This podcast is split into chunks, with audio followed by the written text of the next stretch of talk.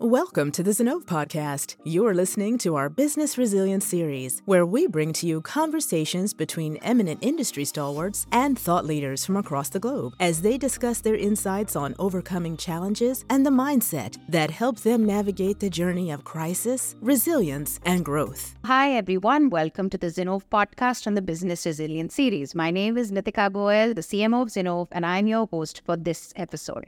I have with me an incredibly special guest, Dr. Velumani. I think a lot of you may know him as a household name, but what he has done is rethink the fundamental models of how entrepreneurship works. He seems to be a leader who's constantly gone against the grain and done things on his terms. So, thank you, sir. Very happy to have you today. And we are looking forward to really getting into the nuances of what it takes to be a good leader entrepreneurship is one kind of leadership. Not everybody has an entrepreneur in them, maybe, maybe not. But if you really have to think of leadership as a broader construct, what do you think are the fundamental building blocks of a good leader? Yeah, everybody cannot be a leader. In fact, there are three kinds of people. One who doesn't have for time himself also can't be even a follower. The second man has enough time for him, but for no one else. He is a wonderful follower. But a man who has time for himself and for a dozen number of people also only can be the leader. Don't get onto that leadership if you can't guide people to success. So, the power of the leader is how many people can you mentor and guide for them to achieve what they believe they can. So leadership is very, very different. वक्त होनी चाहिए to take care of even others. It's a great point. I'm going to talk about more specific aspects or traits of a leader. So, one, you talked about the construct of having time for everybody. That also means it's a degree of selflessness and a deeper understanding of what's happening. You've built the company in a very different mindset. You've talked about frugality. Today, we are in an era where money is free no longer cheap because it's coming at a price at a different time, but you're building teams, organizations on somebody else's dime. You've done it very differently. Why did you do that? And what are the core traits you need to have to be able to do that consistently? I think success in life is not earning too much. Success in life is spending little. I think there are people in village very successful, though they may not have made millions. They are capable of running their life without borrowing. So the word frugality is something is very important, not just for poor. It's very important for a leader. Especially when the world has a situation where followers will only follow, followers don't listen. So don't preach, practice. So I think a leader who practices himself frugality is more likely to have followers who are more focused on following him. So maybe I did not know how to show off, or I did not have a need to show off. I think the biggest problem is people want to act I think this word is very important. If you act over, you have become powerful. If you act rich, you become very weak. In fact, my mother was most frugal. I learned frugality from her. I found my wife much more frugal than me. And if you notice, all the three people's frugality is what today is the most powerful billion dollar unicorn Thyrocare's. So I believe that money not wasted. In fact, let me tell you, whenever you spend money, it goes into two categories. One is expenditure, another is investment. And if you don't know the difference, you are gone. So I always invested. I never spend on expenditures. So making best use of the resources in hand, be it time or money, is the power of a leader. Think it's a very beautiful point that you talked about. And I think you also alluded to the construct of focus, right? Uh, a leader is also very important. And I think most interestingly, your email is also focused on. So, if we'd love to hear the genesis of that and also to understand in an age of so many distractions, so many changing priorities, how does a leader keep focus? Yeah, in that way, uh, I don't know from where it was, but I think my all childhood days only focus was if I finish a graduation, I would be able to sit in a table and chair and work. Otherwise, I have to work in hot sun. So that was the focus in my first 15 years. Then the focus was if I can uh, get a good job, good salary, my mother, my my family will be out of the poverty. And then my focus was if I mm, do an MSc and PhD, I can be a very powerful scientist. So I think very often people come to comfort zone and surrender. Comfort zones are danger zones. If you're not aware of it, you are gone. I think I was fully aware of it. And then uh, when I started business, again, the focus was first 100 samples. And then focus was uh, 1000 samples per day. So that is something which I realized that you can't take your eyes off. I've never taken breaks. I think I had highest level of focus. If with focus in 25 years, I have done what a man can do in 100 years. And probably I have also earned what a man can earn in 1000 years. So that's the power of focus. I keep telling there are only two kinds of people one who is successful, other could not focus. So I think this word focus I have pastor told infinite number of times to my employees, to my family members, and even today, if I get out to the stage, focus. In fact, I want you to register four words. Focus, first word. Because if you don't focus, you can't learn. So learn is the second word. Focus, comma, learn. Then grow. If without focusing, without learning, you can't grow. So focus, come on, learn, come on, grow. Then only you can enjoy. So these four words, focus, learn, grow, and enjoy, please don't change the order. Very often people tend to start enjoying first, gone. So I strongly believe for, for a boy who has come from a village from the bottom of the pyramid with no parental support, no mm, what you call as godfather around, I have focused and today I am what I am. I don't want to claim anything else has been a reason for my success except poverty combined with focus and then frugality and the consistency in doing what you are doing is most important. That's discipline. I think these three, four words have added five, six zeros in my worth.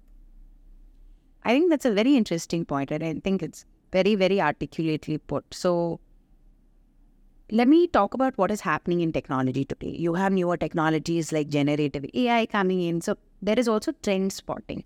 For leaders, there is that constant struggle of do I focus on what I'm doing now versus figuring out am I going to be disrupted because there is something much bigger than what I have seen because it's not been in my focus. How do you balance that? See, 8 billion brains are working.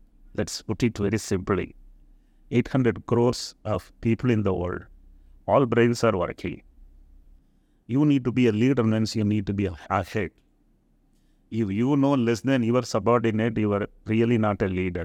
So there's a pressure on you. I'm today 64. When I was in my college, there was a computer in the university which means IT was not a word. But if you notice, at an age of 60, I have built my own IT, which means what? You need to keep learning fast. Much more than your peers can learn, much more than your employees can learn.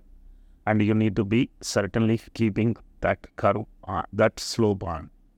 Having said that, I, I don't think every discipline you can keep learning. This uh, you know 360 degrees it's growing. In your area in your space and let me put it this way.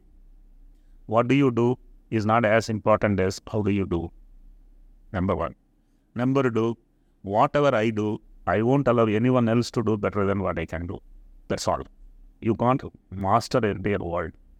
In your space, you can't see somebody else, somebody else younger to you, and somebody else becoming taller than you. Is not acceptable. Jeet, ego, sab. Otherwise, leaders cannot survive. You also talk about disruption, right? And I think you constantly say there's innovation and then you talk about disruption. Common perception is to be in pole position, you need money, right? And you talked about frugality. I'm going back to that, I know. But how do you continue to stay inventive, plus frugal, plus disruptive, plus focused? Isn't that a tall order? I think the word focus on it is there. You remain frugal. I think these two words are very interrelated. If you are not focused, then your padosi is the distraction. The padosi has bought something, you want to buy bigger than that. So if you, if you are focused, that itself is more or less putting you in the track of frugality. I think money is supposed to come from the business to do innovations. And, uh, and it's not that uh, investors can give money and you can innovate for some reasons in my field, uh, you know, uh, I never had funds as a need. In fact, I'll tell you a punchline here. No one opens the syringe before the patient opens the purse, which means money comes from the customer. I think money management as the other financial discipline is the biggest, biggest talent a leader should have I never had a company in which uh, there was uh, working capital. Uh, negative working capital was there. But I think I might sound like a Superman. Let me not uh, emphasize more on it. You can borrow. Everything needed you can do. I think uh, man- managing money with least money, producing maximum growth, maximum returns is what investors want so in that way, money management is ultimate. I could fortunately do that. And uh, I don't think many are successful there. People have become victims of unnecessarily showing off. I believe that yeah, frugality would take you to logical height. So I'm going to ask you the last couple of questions that I have, right? I'm going to bring up an insecurity. As people get older, they question relevance. Am I relevant? Has the business in the world and things are changing? Is that ever a fear that's entered your head? Or at least have you mentored people? Because I understand you mentor people. Is that a fear that you mentor people for? And if yes, what advice do you give? Oh, one thing is in uh, uh, my days, the generation was 25 years. Today, the generation is five years uh, literally speaking, very fast it is changing. Things will change. Before I go, I will see things happening without my understanding. That should not make you to feel bad. It Should feel you make you to feel your next generation and uh, generation to come are going to live much more powerful life, if not successful life. A very, very prosperous life, if not happy life but having said that, I don't think anybody should feel insecure in in understanding the change of environment and culture of the newer generations. As long as you have enough knowledge, you can make money. In fact, there is a definition. What is wealth? Wealth is when you have lost everything, what is left with you is wealth. So if you have talents, and if you can rock people by your abilities of uh, guiding, mentoring, or even if you were a storyteller, and even if you were a um, musician, singer, I think the power of a person is the talents he has got, not the closing balance he has. So this is my way of looking at it. I've never felt insecure in those angles. It you talked about a very uh, interesting aspect of a core skill, which is storytelling. And I think we discussed this where you said storytelling is a very important skill for any leader. Uh, what have you seen with it, and why do you think it's so important? See, the in fact, I have uh, one more punchline. An entrepreneur, if he can be a good storyteller, he need not pay full salaries because half of the people work for the story, the remaining work for the salary. To that extent, the storytelling will make the people to follow you. I think very important. The story is a story only when there is a truth behind it. In fact, I will tell you three T's most important. One is truth. The truth is not there. Even the family will not follow you. Employees will not follow you. Customers will not follow you, and investors will not trust you. So the truth is most important. Only when truth is there, transparency can be there. Without truth, transparency is not existing. With truth and transparency, only trust comes. And if there is no trust, you have nothing. And if you have trust, you have everything. So the very important is trust. For that, truth and transparency. When these three are there, you become a storyteller. Because when you are on a stage, if you have to talk truth, you don't have to think again.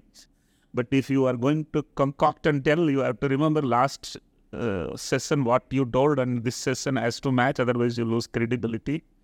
So these are all important for storyteller, number one. And let me also define what is storytelling. It's an art the choice of words, the sequence of words, and the pause in between. That's the story. You don't have to have vocabulary. You don't have to have anything other than simple communication. So I think I have uh, fortunately got it right and I am improvising over it. And in fact, I must tell you here there are three kinds of people one has constipation of words and diary of thoughts. The second one has got constipation of thoughts and diary of words. The third one is a storyteller. I use punchlines because people remember and relate punchlines. Had punchlines been not important, Amitabh would have not been Amitabh, Rajinikanth would have been not Rajinikanth, Salman Khan would have not been Salman Khan, Velumani would have not been what Velumani is. So to that extent, punchlines matter a lot. People forget stories, but it's very, very difficult to forget punchlines. That is an absolute amazing session that we've had with you, Doctor. I think I've learned so much personally, and I'm pretty sure that your punchlines have landed. Lovely. Thank you again for your time, and thank you to our listeners for listening in. We, of course, have a series of leaders on this podcast, and we look forward to having you back again. Thank you for listening to this episode of the Business Resilience Series. Stay tuned for more such interesting episodes. You can listen to our podcast on Apple Podcast, Google Podcast, Spotify, or wherever you get your podcast from. To know more about Zinnov, visit our website, www.zinnov.com, or drop us a note at info at zinnov.com. Follow us on Twitter at Zinnov for regular updates on our content. Thank you again for listening to the Business Resilience series of the Zinnov podcast.